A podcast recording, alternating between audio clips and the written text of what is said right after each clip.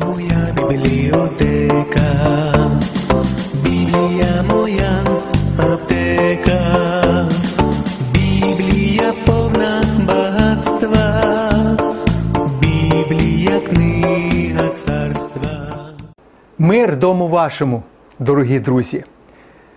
Ми маємо одне із запитань нашого глядача згідно дії святих апостолів, де Біблія описує про те, що апостол Павло та сила були ув'язнені за віру в Господа Ісуса Христа. І ось в цій в'язниці був землетрус по повелінню Бога. І цьому свідок був і темничний сторож, і він підійшов до апостола Павла та сила з запитанням: Добродії, що мені робити, щоб спастися? І ось вони відповідають: віруй в Господа Ісуса Христа, будеш спасений ти сам і весь дім твій. І ось запитання, яке задає глядач. А чи його домашні автоматично були спасені через віру темничного сторожа? Коли ми читаємо далі цей розділ, ми бачимо, що апостол Павло та Сила прийшли додому його і звіщали домашнім Слово Боже.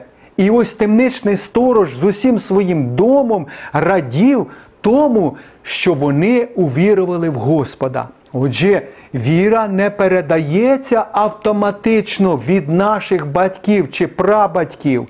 Вона не отримується як спадок, бо людина повинна увірувати індивідуально, про що і Біблія говорить, коли ми читаємо Євангелія Івана, 3 розділ та 16 вірш. Бо так Бог полюбив світ, що віддав сина свого однородженого, щоб кожен, хто вірив в нього, не загинув, але мав вічне життя.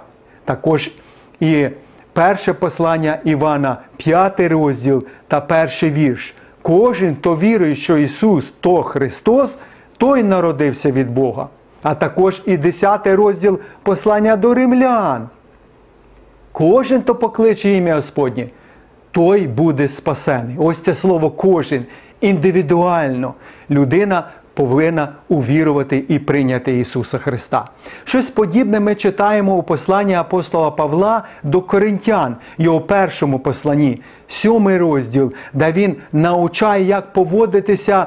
Е Віруючим людям у сім'ї, наприклад, дружина увірувала, а чоловік невіруючий. Що залишати дружині чоловіка невіруючого? І апостол Павло каже: якщо чоловік невіруючий хоче жити з дружиною віруючою, хай не лишає його, не розлучається. Або навпаки, чоловік віруючий, хай не залишає невіруючу дружину, коли вона хоче жити з ним. І ми далі читаємо у цьому посланні, і говориться так: звідки ти знаєш дружину, чи не спасеш чоловіка свого, або ж чоловіче, звідки ти знаєш, чи ти не спасеш дружину свою. Ми розуміємо із Слова Божого, що людина не може спасти іншу людину від гріха або дати спасіння, бо це належить тільки Господу, це дар Божий, не відділ через віру, щоб ніхто не хвалився. Що і е, ми читаємо у четвертому розділі дії святих апостолів, що немає даного людям іншого іменно під небом, через якого могли б ми спастися, крім імені Господа Ісуса Христа. Але в цьому післанні апостол говорить до віруючої сторони, щоб її поводження, її слова були відповідали тому, що вона є віруча людина. Чи ж Христос не учив е, учнів своїх ви світло для світу, ви сіль землі.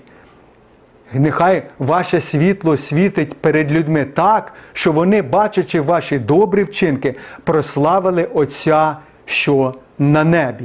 І ще подібне місце ми читаємо у 24 розділі Ісуса Навина, де Ісус Навин пропонує або дає вибір ізраїльтянам або ізраїльському народу. Виберіть, кому будете служити.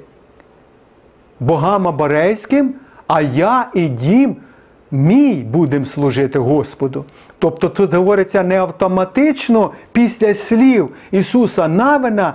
Вони, його домашні або його дім, будуть служити Господу. Ні, це говорить про те, що ще до тих слів, які Ісус Навин говорив про своїх домашніх, Він знав, що вони індивідуально вже служать Господу Богу. І Він сказав: ваш вибір буде служити богам Амарейським, то ми служимо Господу і будемо служити. Отже, відповідь на це запитання, чи людина отримає автоматично спасіння через віру іншої людини? Ні.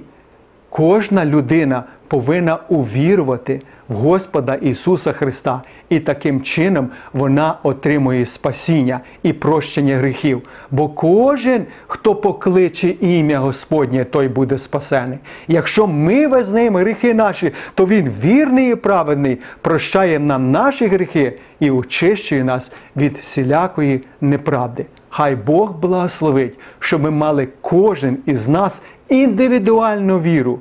Бо хто почує Слово Господнє і прийме його, той буде спасений. На цьому я закінчую нашу передачу. Залишайтеся з Господом.